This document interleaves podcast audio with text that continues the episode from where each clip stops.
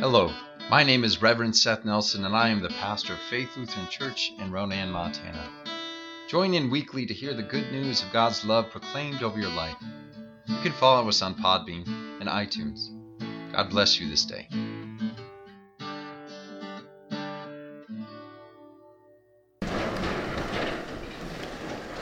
Grace and peace to you from God our Father and our Lord and Savior, Jesus Christ.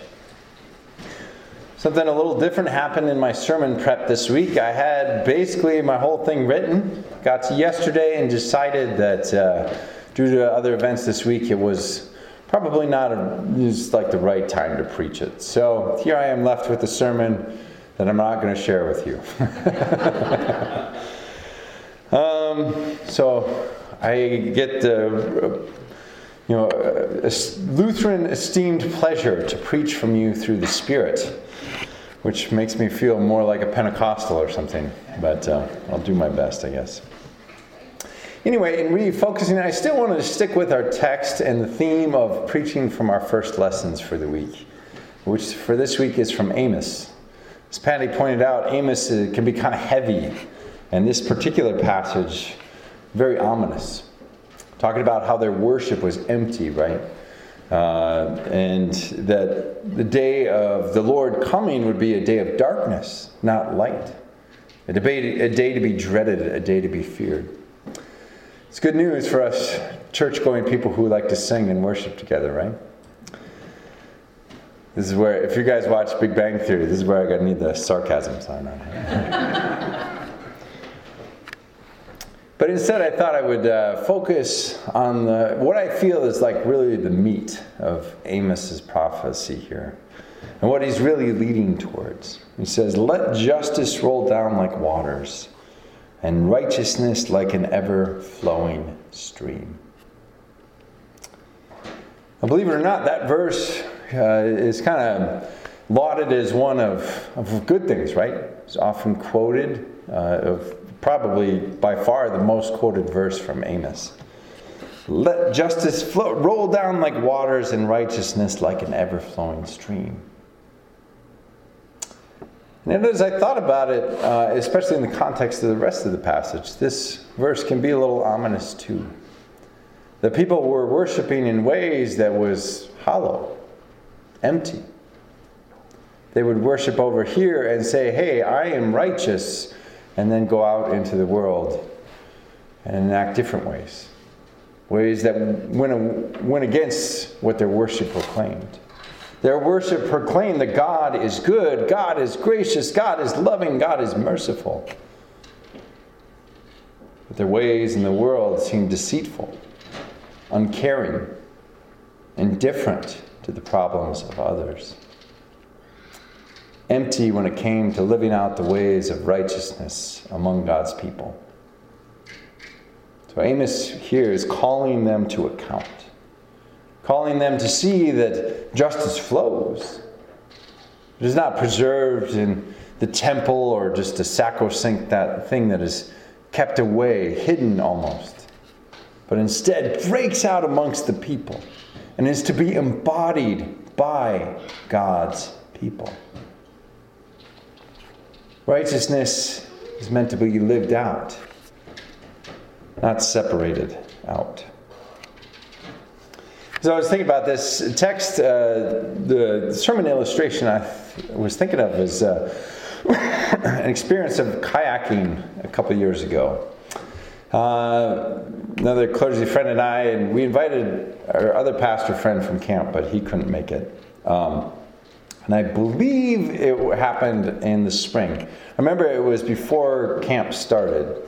Um, and so the water levels were a bit higher than other times of the year.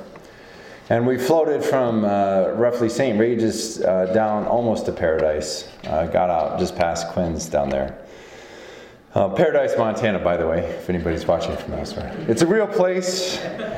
Many of us say all of Montana is paradise, right? But, um, but there is actually a Paradise, Montana, if you ever want to visit.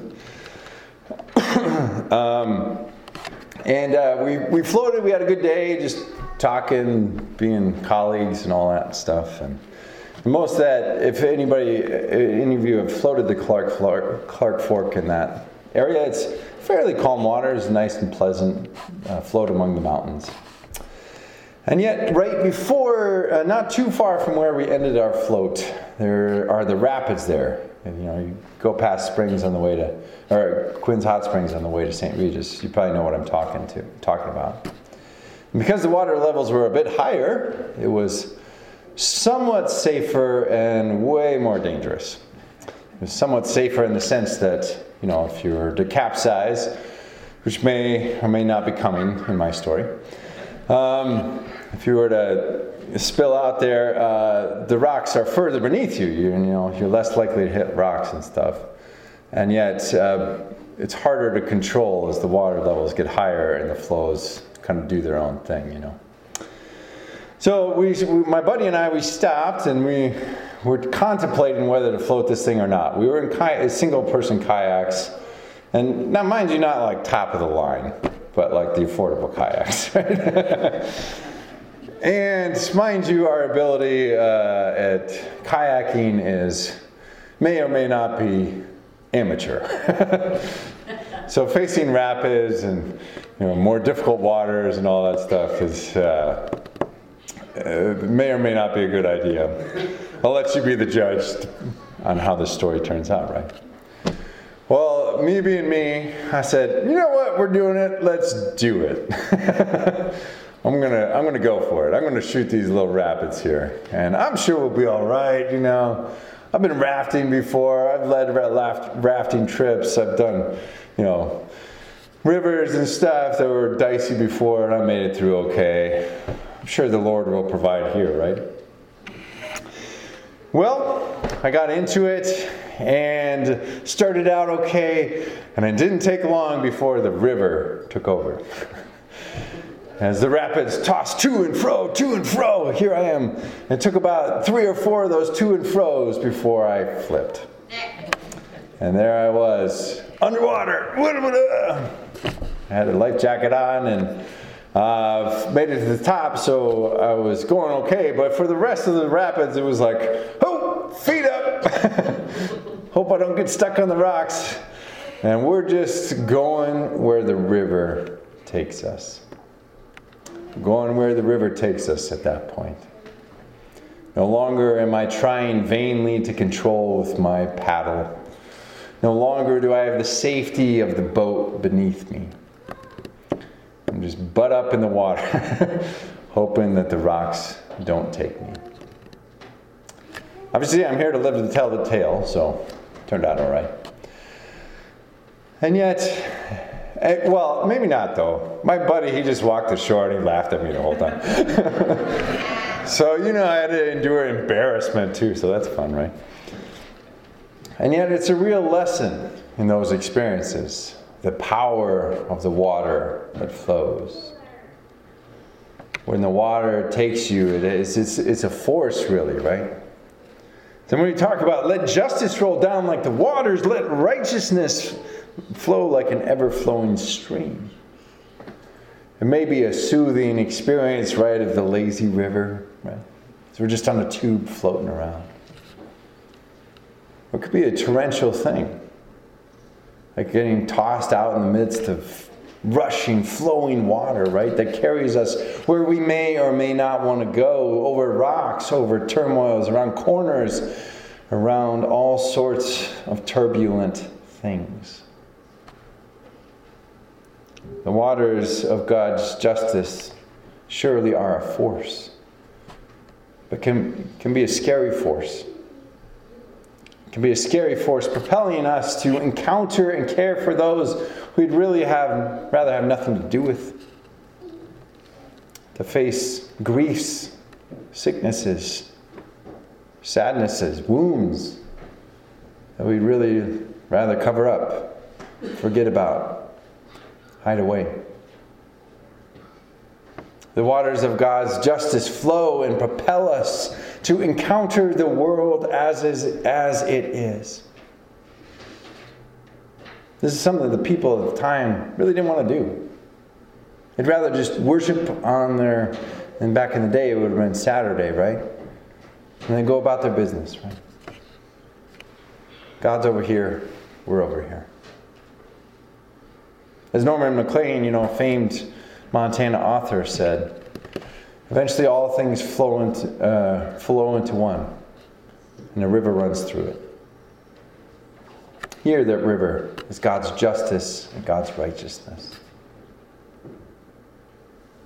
I'm happy to say, I think for most of us, especially the faithful, God's waters of justice and righteousness are a force and they will carry in ways that we cannot control, carry us in ways that we cannot control and are not of our own doing, of our own will. And then they will always carry us where we need to be.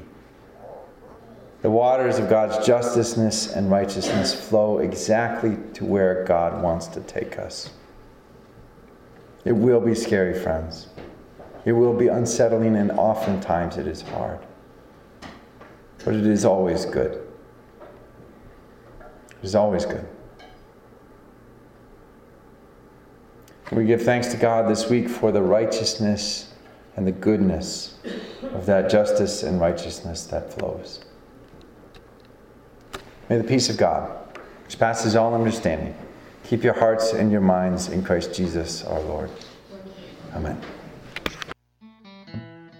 I hope that you have enjoyed this week's sermon podcast.